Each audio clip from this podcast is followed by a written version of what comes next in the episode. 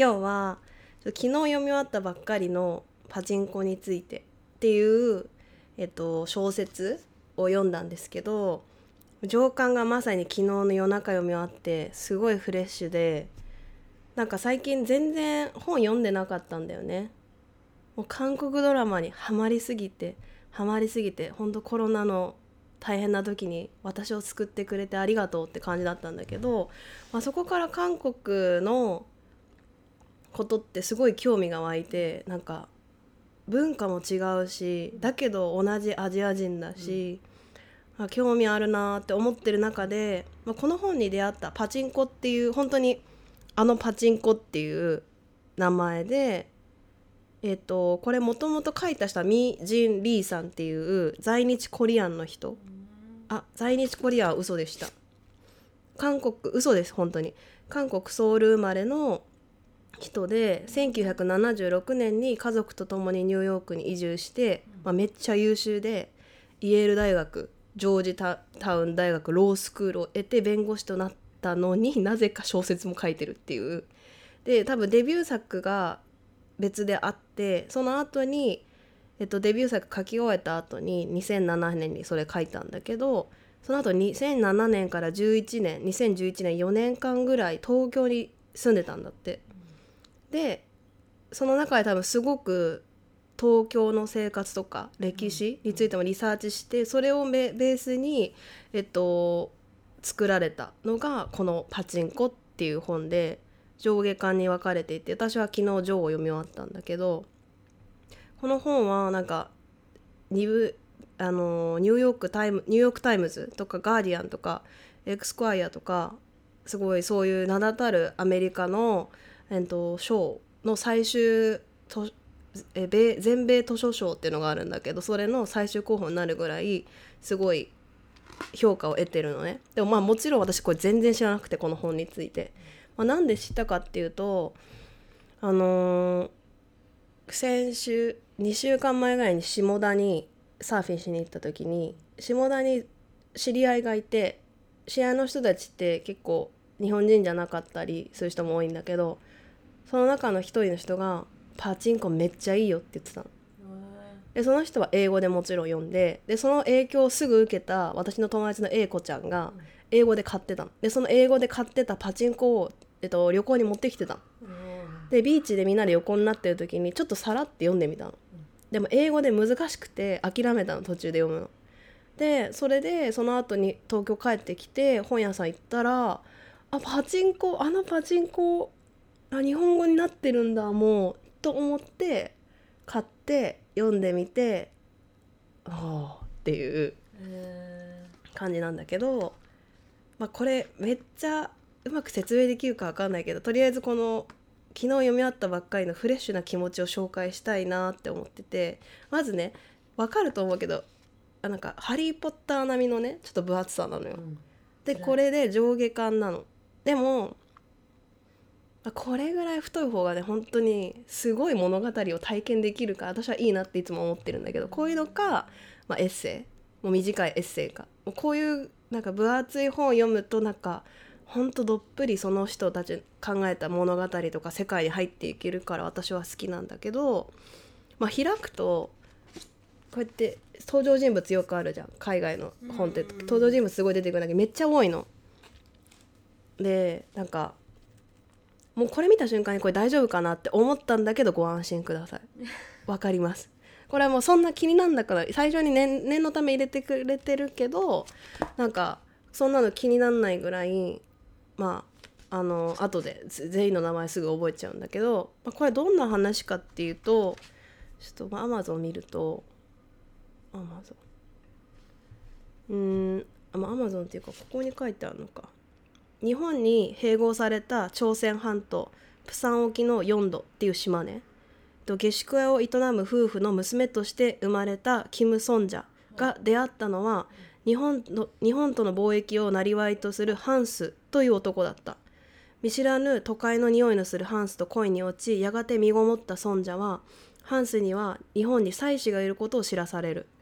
許される妊娠を恥じ苦悩する尊者に手を差し伸べたのは若き牧師イサク。彼は孫者の子を自分の子として育てると誓い孫者と共に兄が住む大阪の鶴橋に渡ることになった。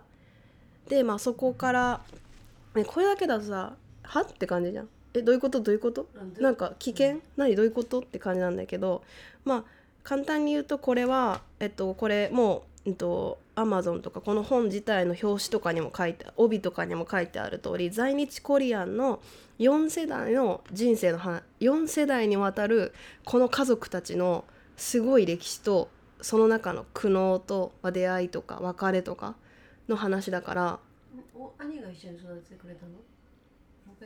誰が育てたの？あこれねちょっと分かんないから説明しなすこれこれだけ読むとふんって感じなの。でもまあ理由はだから言いたかったのは理由はこれまず戦争のタイミングの話ね。これって物語のスタートはごめんなさいすごい歴史私分かってない。本当にちょっと無知なんだけど1910年から始まる。110年前ね。から始まってそこで第一世代のファミリーの話から始まる。韓国のお父さんお母さん子供の話から話が始まってその時点で多分ね何か戦争起きてたのかな。すいません無知なんだけど、まあ、その時から怪しい空気があって国自体が貧しい。でその時の一家の娘があそうだね。もうその時に多分戦争とか起きてて娘がまだまだ若いんだけどその時に、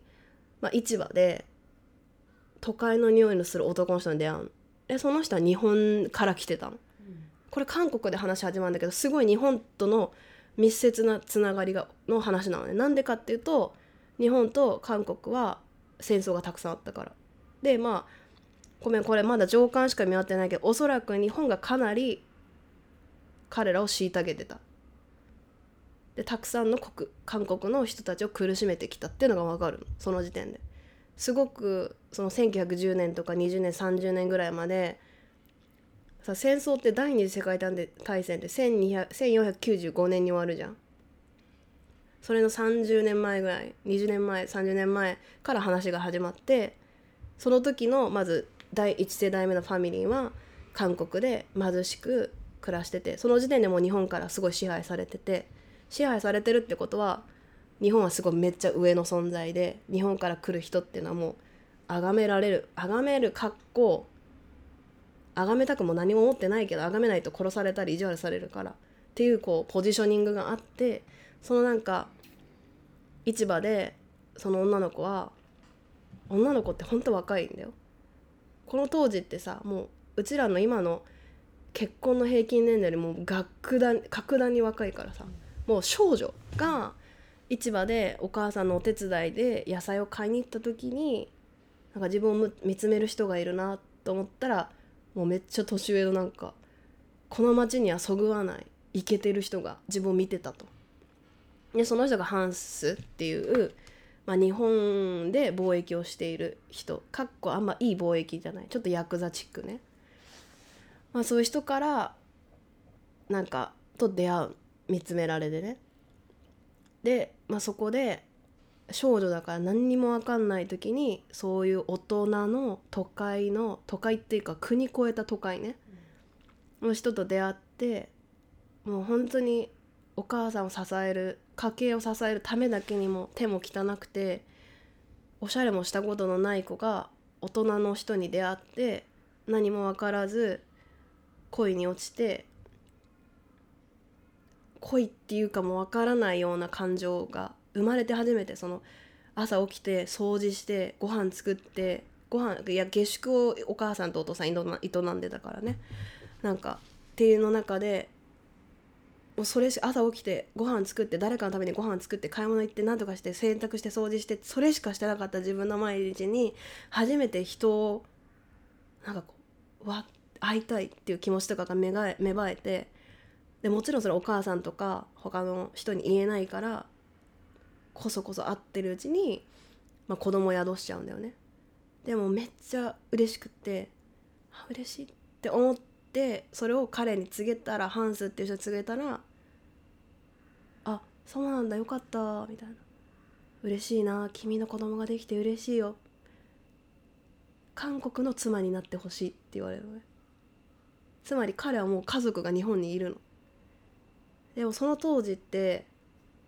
不倫っていう考えももちろんないし男の人がもちろん上だしっていうかまあそんな概念もないが戦争中でこういろんななんていうのかな。概念も違うんだけど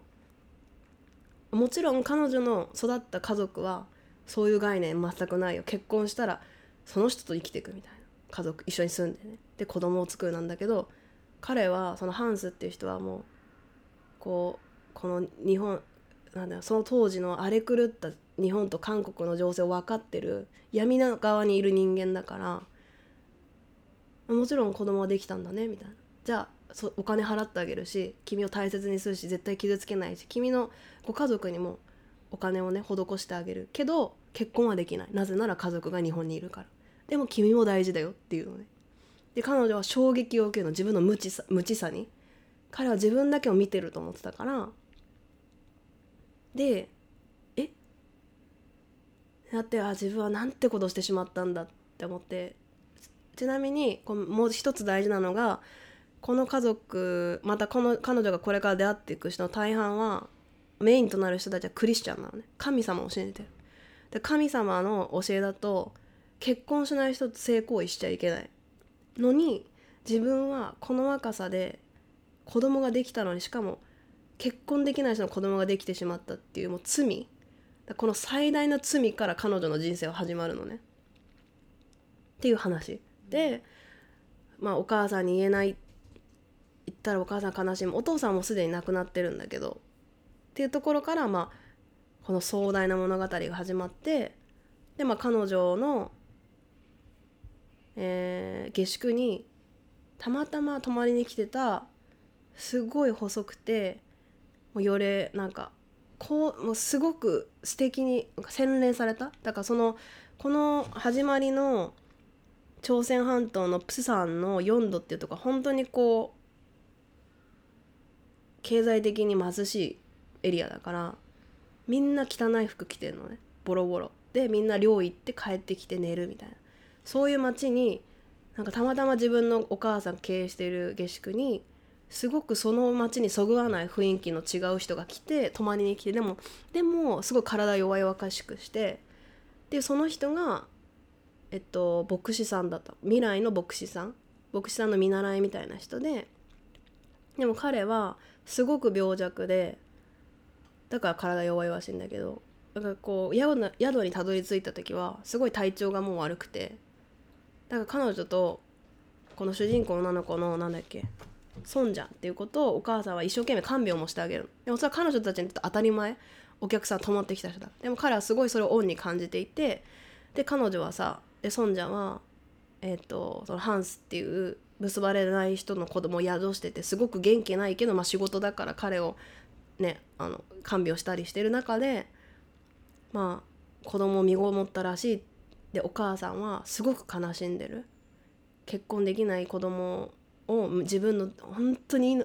もう命より大事な娘がこんな人生になってしまったみたいな。で亡きお父さん旦那さんがこれを知ったらどう思うんだろうとかも悲しくって娘も罪の意識で悲しくってっていう中でその神を信じるえっ、ー、とパクさん。神を信じる牧師の見習いみたいな人が下宿に来たとこからまた話が変わってってなんか僕のあパク。そうねイサクだ。イサクさんパクイサクさんがそこでこの若いお若いっていうかお母さんと娘娘の孫者子供ができちゃった。っていう人が看病してくる中で本当に自分の命を救ってくれてありがたいって自分はすぐ死ぬと思ってたのにまた救ってもらってって思ってた救ってくれた人たちが今すごく悩んでると。で僕の命はいつなくなってもいいって思ってたからまあここでごめんなさいすごいネタバレするんだけどできれば見てほしいのでここから先、まあ、すでにちょそんなにネタバレここまではしてなかったんでここから先は本当に読みた読んでいただきたいのでできれば読んでから戻ってきてほしいです。はい、で、まあ、彼がでしょ？これを読み終わったか貸すよ。まあ、だから、まあ、それで彼が神のなんか僕の命はもうでいつ亡くなってもおかしくないような病弱で生まれた僕を彼ね血もつながってないこの下宿のおかみさんと娘さんがね救看病して救ってくれたからその娘かんおかみさんの娘さんがこんなに困ってるんだったら僕が結婚しようっていう結婚してこの罪のない子供に氏を与えたい名前を与えたい家族名字を与えたいって言ってそこからまた話が変わる。でそこからまあ第二世代だね孫者とイサクさんっていう人の家族の話が始まってでもその時はうーん、まあ、そこからまた戦争がもっと悪化していくわけじゃん。で戦争が悪化するっていうのは日本がもうすでに朝鮮を植民地化してるところにさらに情勢悪化して日本がドイツとかドイツとは一緒だったのか、まあ、アメリカとかと戦ってもう負けてるのにほぼ負けてるのにもう無理やり頑張り続けていく中でまあその孫者っていう人とイサクさん結婚して大阪に引っ越すの。その理由は大阪にはこのイサクさんっていう副牧師さんのお兄さんが住んでるから。でもそこで大阪つまり日本側に住むわけね。日本側に住んだらさいい生活ができるって思ったら大間違いでそこには結局韓国人っていう外の人が住むにはもうつまりさ植民地化してる植民されてる韓国にいたのに日本に植民地化されてたのに日本に来たじゃん。だからいい暮らしできるかなと思ったけどさこ日本側からしたらなんかえなんでさ植民地してあの変なやつらがここにいるのみたいになるわけじゃん。だから韓国人街みたいなのがあってそこはもう本当にボロ屋敷以下。なんか箱木で建てなんか囲まれてるみたいな。で貧しさの中にはいろんなレベルがあってもうだんだん戦戦争がもう最後の本でもう終わりに近づいてくるとますますだけど服を着れない人もいるわけね。だから布を貼ってる人とかで基本的には貧しいエリアに住むことになるんだけどその中でも彼女たちの家はマシだったんだけど本当に隣の家とかは豚と一緒に住むの家の中で。豚を飼育してるけどその豚と離して住めないそんなスペースないからとかなんかそういうあえなんかこれは小説だけどきっとかのこのミジン・リーさんっていう著者がものすごい調べたって書いてあるから本当にこういうことがあったんだなってこんな、まあ、もちろんに戦争自体が全ての国民を苦しめてたと思うけどこんな扱い受けててでもなんかいっぱいさ胸に詰まる言葉が出てくるんだけど、まあ、前半はつまりこの私が昨日読み終わった上巻は多分この「孫者が子供を産んでだから2世代目ね宿屋のおかみさんが産んだ孫者ちゃんが子供を宿し生まれた第2世代のファミリーから多分あもしかしたらごめんなさい孫者のお母さんが第2世代なのかちょっとその辺ちょっととりあえず23世代までしか描かれてない上巻は。でそこから後半どんな家族の物語になるかはまだこれから読むんだけどなんか胸が痛くなるのね。そのでさっきもちょっと録音する前に話してたなんかその孫者の子供は無事生まれたと。で、まあ、第2子もできるんだけどちょうど戦争が終わる前、まあ、前後で子供たちは小学校行く年齢になるわけね。でもお父さんお母さんに迷惑かけないようにいろんなこと言わないけど彼らは学校で本当に地獄のような苦しみを味わっててで面白かったのがなんか彼らは在日韓国人で3つ名前を持つんだって。それは日本語バージョンと、うん、パクさんとかさなんかボクさんとか、あとはあとはそもそもの韓国のハングルね韓朝その時は朝鮮語って言ってたかな？の名前と特に彼らクリスチャンだからなんかヨゼフみたいなちょっと英語っぽい名前。でもなんかにかえなんか学校ではその学校ではその朝鮮語は使ってないんだったっけな？だけど子供からしたらあいつは北朝あ北じゃない。あいつは朝鮮から来たやつだって分かっちゃうのね。あと臭いから、まあ、住んでるエリアも違うからね。っていうので、まあ、その学校では全然話しかけてくれなかったりとかする中で。でそういう環境で勉強してるっていうのをお父さんも知ってたりするのね。でも、まあ、言えないよね。で、まあ、その中でなんかそのお父さんイサクさんその代わりにお父さんになってくれたイサクさんともちろん子供は知らないんでお父さんだと思って信じきってるんだけどお父さんは本当にこう神父さんだから神神が神がって神がちゃんと救ってくれるとか神がこういう風にしたんだよって言ってるからって言われてるけどでお母さんの尊者も信じてるけど子供はお父さんとお母さんには言えない秘密があると。なんか一番言えないことの一つがもう僕は神様なんて信じてない。お父さんお母さんをこんな貧しい暮らしさせてこんな超なんか韓国から来たっていうだけでいじめられてなんか人間以下の扱いというかのけ者にされてとかいろんな悲しいことを受け止められない。神様が意味があってこうしたとは僕はもう思えないからって言ってるのと一番最後に一番言えないのは日本人になりたいっていうこと日本人だったらこんなかな嫌な思いをせずに済むのになっていうところを読んで、はあ、こんなこと本当にあったんだろうなと思って。まあ、っていう話とか、まあ、その2世代目の、まあ、あと日本の、まあ、第二次世界大戦が終わる終わってからそうだね終わってからの話もちょっとあるのか。その後もやっぱ日本は経済的にも不利まあなんかそう韓国は第二次世界大戦の後日本が負けてで彼らは韓国に帰りたいんだけど韓国はもっと悲惨な状況だっていうのを新聞とか噂で聞くけど信じられないわけね。っていう気持ちとか、まあ、そういうのがある中でそうだね。っていう話とか、まあ、とにかくなんか本当に分厚い分なんかね胸にしみることが多すぎて本当に想像できたんだよね。あこうやって学校でこういう風に扱いを受けてたんだろうなとかもうちょっと話か戻るけどその女の人がその最初にねなんか身ごもらせてしまった恋をした男性尊者が恋をした男性がその時すごい若い女の子だったからね当時。そのあのハンスっていう人が、まあ、日本からよく来てたけど君ね本当に簡単に男の人とか大人の人に話しかけられてもついてっちゃダメだよって何が起きるか分かるって本当に大変なことが起きるから。でその意味は本当に、まあ、慰安婦とかと一緒でとか、まあ、違法な労働とか